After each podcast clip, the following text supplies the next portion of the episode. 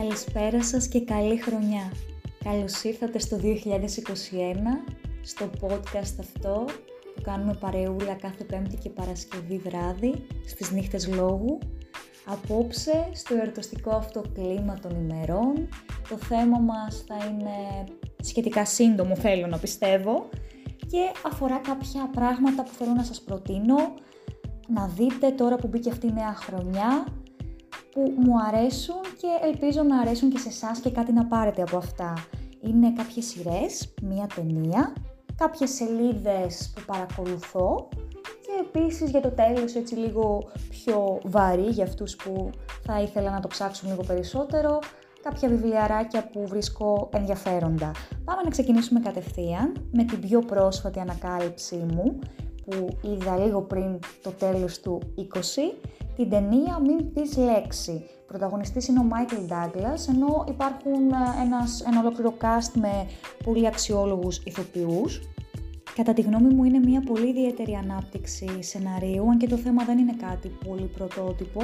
Έχει να κάνει με την ε, απαγωγή της κόρης ενός πολύ γνωστού και επιτυχημένου ψυχιάτρου αλλά πραγματικά ο τρόπος που ξεδιπλώνεται η πλοκή έχει πολύ ενδιαφέρον και κυριολεκτικά παίζει με το μυαλό των θεατών καθώς έτσι όπως διαδραματίζεται από την πλευρά των απαγωγέων και της ψυχασθενούς που πρέπει από αυτήν ο πρωταγωνιστής Μάικλ Douglas να αντλήσει μια πολύ συγκεκριμένη πληροφορία για να καταφέρει να πάρει πίσω την κόρη του, παίζει πολύ με το μυαλό και του ίδιου του πρωταγωνιστή, άρα και εμάς του κοινού. Συνδέονται και άλλες ιστορίες όπου δεν καταλαβαίνει κάποιος αμέσως πώς συσχετίζονται με το κύριο γεγονός της απαγωγής.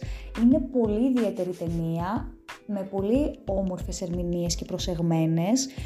Ιδιαίτερα θα αναφέρω εκτός από τους πρωταγωνιστές και τη μικρούλα κόρη η οποία είναι ιδιαίτερα έξυπνη σαν χαρακτήρας. Αυτό που ξεχώρισα ήταν η ερμηνεία της κοπέλας της ψυχικά ασθενούς όπου με συγκλώνησε η πρώτη σκηνή η οποία εμφανίζεται, είναι σαν ζωντανή νεκρή, είναι, είναι μαγική, είναι συγκλονιστική. Όπως και ο τρόπος που παρουσιάζει τις ψυχικές ασθένειες και το τραύμα και πόσο εύκολα τελικά μπορούμε να κρίνουμε κάποιον ως μη φυσιολογικό ή τρελό για την κοινωνία και πώς όλοι αυτοί οι άνθρωποι είναι τελικά πολύ ευαίσθητοι, τους έχουν τραυματίσει γεγονότα του παρελθόντος πολύ βαριά και έχουν μια ιστορία πικρή από πίσω τους, οπότε σπουδαία κοινωνικά μηνύματα από αυτή την ε, ταινία.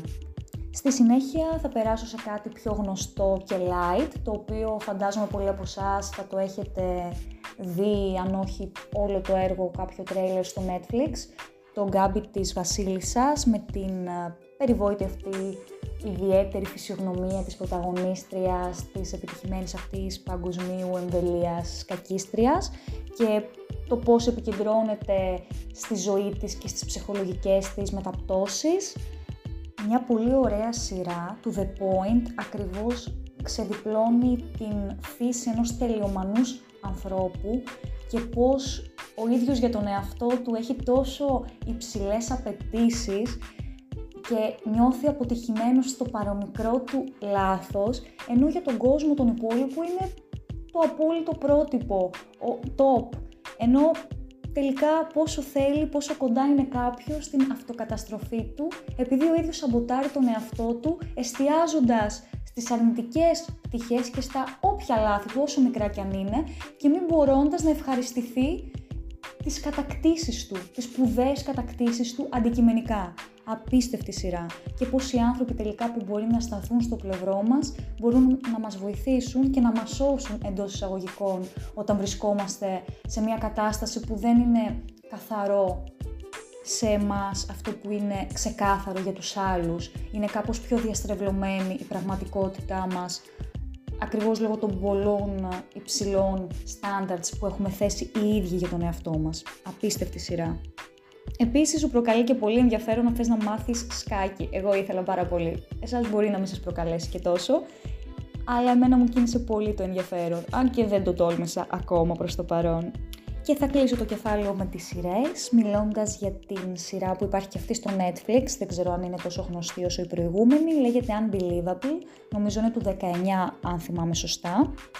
Μιλάει και αυτή για ένα κάπως δύσκολο και ευαίσθητο θέμα του βιασμού και πώς αντιμετωπίζεται αυτό από την κοινωνία, το κράτος, την αστυνομία, όπου διαβάζοντας μάλιστα πρόσφατα σε μία έρευνα, σε ένα άρθρο σχετικά με τους βιασμούς και το ότι στο Περού ας πούμε μπορεί να θώσουν ένα βιαστή λόγω του ότι το θύμα φοράει κόκκινο εσώρουχο, ότι προκάλεσε ίσως με έναν τρόπο το βιαστή και ότι ακόμα και στις μέρες μας συζητάμε για αυτά τα πράγματα με έναν τρόπο που μπορεί να υπονοούμε έστω ότι το θύμα έχει κάποια ευθύνη στην όλη κατάσταση και μετατρέποντάς το με έναν τρόπο από θύμα σε θήτη, τι να πω, δεν ξέρω, πρέπει να μιλάμε για τα δεδομένα, δυστυχώς ακόμα και 2021 και αν έχουμε φτάσει.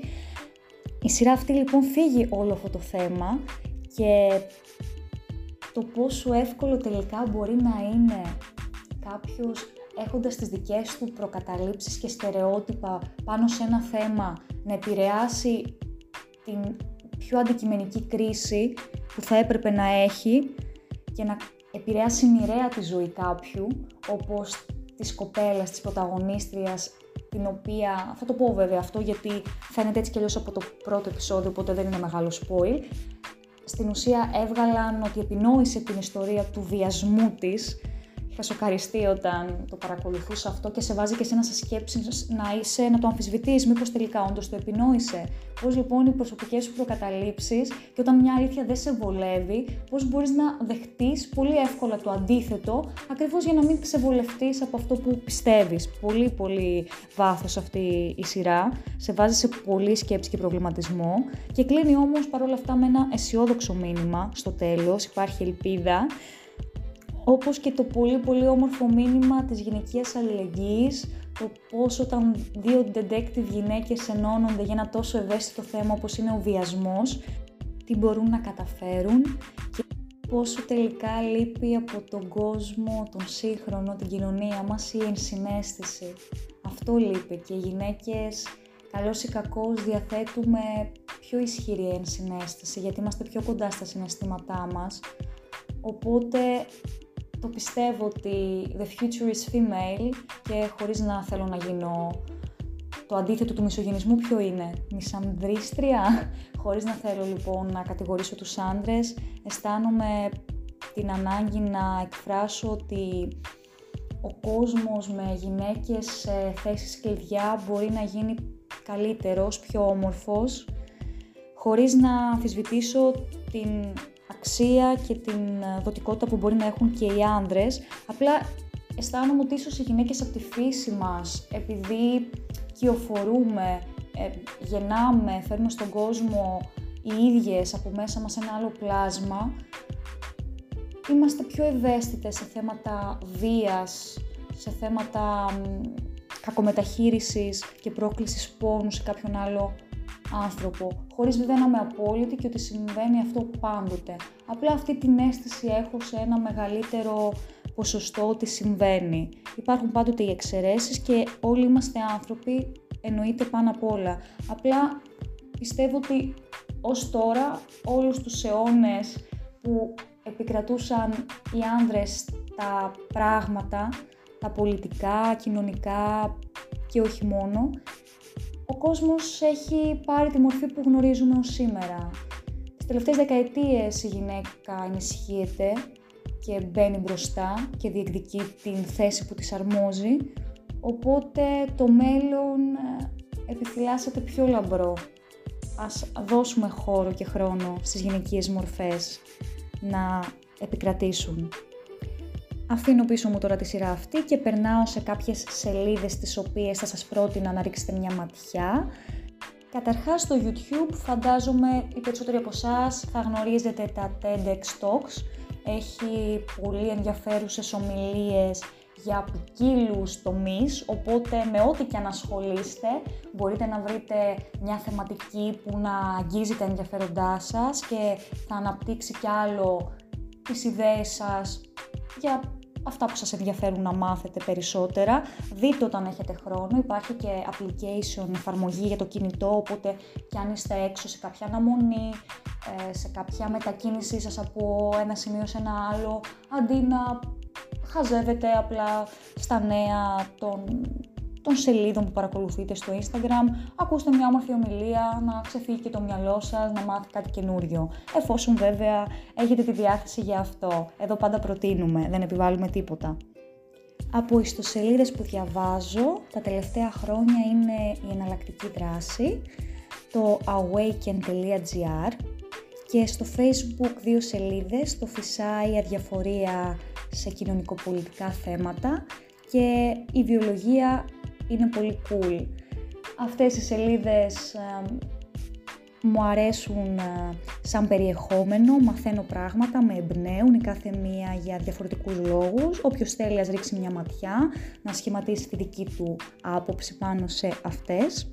Και για να μην σας κουράσω περισσότερο θα αναφερθώ στο τέλος για αυτά τα βιβλία που σας ήδη έχω ξαναναφέρει σε ένα προηγούμενο podcast, πρότυπα και booth, για τους ανθρώπους που με έχουν επηρεάσει, όπως είναι φυσικά ο Τόνι Ρόμπινς με τα δύο υπέροχα βιβλία του, τα διαμαντάκια του απεριόριστη δύναμη και ξύπνησε το γίγαντα μέσα σου. Θα σας πω να διαβάσετε και τα δύο, αλλά αν δεν είστε του πολύ διαβάσματος επειδή είναι και ογκώδη, πάρτε το δεύτερο με το γίγαντα, θα με θυμηθείτε, αφιερώστε χρόνο, μπορεί να σας αλλάξει το σκεπτικό, θα το λέω και θα το ξαναλέω. Άλλο ένα βιβλίο που σας είχα αναφέρει και τότε, χωρίς να το αναπτύξω καθόλου ούτε τη θεματολογία του, ήταν το «Τόλμησε να είσαι ο εαυτός σου», Ιτσίρο Κισίμι και Φουμιτάκε Κόγκα, μη σας προβληματίζουν οι συγγραφείς. Στην ουσία αντλούν από την αντλεριανή ψυχολογία, την ψυχολογία του Άντλερ, ο οποίος δεν είναι τόσο γνωστός όπως το Φρόιτ και το Γιούγκ, έχει μια πιο φιλοσοφική θεώρηση των ψυχολογικών διαδικασιών. Με συνεπήρε το ανάγνωσμα αυτό, μου θύμισε τη μορφή αρχαίων ελληνικών συγγραμμάτων, καθώς είναι ένας μαθητής ο οποίος απευθύνεται σε ένα σοφό εντός εισαγωγικών για να πάρει διδάγματα για τη ζωή, για να βελτιώσει την ποιότητα ζωής του και τη σχέση του με τον εαυτό του και τους άλλους ανθρώπους. Με επηρέασε πάρα πολύ πέρυσι που το είχα διαβάσει, με βάλε σε πολλές σκέψεις. Διαβάστε το, είναι, είναι υπέροχο. Και έχει βγει και δεύτερο μέρος, δεν το έχω διαβάσει ακόμα, αλλά το πρώτο ήταν μοναδικό και αν δεν είστε φαν τόσο πολύ του motivational, έτσι, του πιο έντονου ε, Tony Robbins ή της πιο ψυχολογικής προσέγγισης που σας είπα για το τόλμησε να είστε ο εαυτός σας και θέλετε κάτι πιο απλό και ανάλαφρος σαν ανάγνωσμα, διαβάστε της κυρίας Ξηραφά που το είχα ξαναπεί και αυτό το θέλω πιστεύω μπορώ, όπου επιγραμματικά να σας αναφέρω τις κοινωνικές δεξιότητες τις οποίες αναφέρεται ότι όλοι θα έπρεπε να τις είχαμε διδαχτεί από όταν είχαμε πρώτο ξεκινήσει να πηγαίνουμε στο σχολείο και να είμαστε στη ζωή πιο ενεργοί. Αυτές τις αναφέρω γρήγορα είναι η θετική σκέψη, αυτοπεποίθηση, διαχείριση άγχους, συναισθηματική νοημοσύνη, επικοινωνία, γλώσσα σώματος, διεκδικητικότητα, διαπραγματεύσεις, στοχοθεσία, διαχείριση χρόνου. Όλα αυτά τα αναλύει βήμα-βήμα, κεφάλαιο το κεφάλαιο στο βιβλίο της, θέλω, πιστεύω, μπορώ, τα τρία κλειδιά της ζωής, το ένα οδηγεί στο άλλο και στο άλλο. Είναι εξαιρετικό βιβλίο. Ο λόγος εδώ που τα επαναλαμβάνω αυτά τα βιβλία είναι γιατί σαφέστατα είναι σημαντικά και θεωρώ ότι αξίζουν την προσοχή και το χρόνο σας. Αν θέλετε να επενδύσετε σε βιβλία, κάντε το σε αυτά. Δείτε το κι εσείς, διαβάστε την περίληψη να δείτε καταρχάς αν σας ενδιαφέρουν. Θεωρώ ότι είναι πολύ όμορφα βιβλία, όπως και τα προηγούμενα που ανέφερα, τις σελίδες και τις σειρές, για να προβληματιστούμε όλοι μαζί και να αφήσουμε τη νέα χρονιά κάπως διαφορετικά σε σχέση με τις προηγούμενες, με θετικά μηνύματα και υγιή προβληματισμό. Σας ευχαριστώ για το χρόνο σας, καλή χρονιά να έχουμε, θα τα πούμε την επόμενη εβδομάδα με νέες στήλες, με νέα άτομα πιθανόν που θα συνεργαστούμε Χαίρομαι πολύ για όλα αυτά που μοιραζόμαστε. Καλή συνέχεια να περνάτε όμορφα. Καλό σας βράδυ.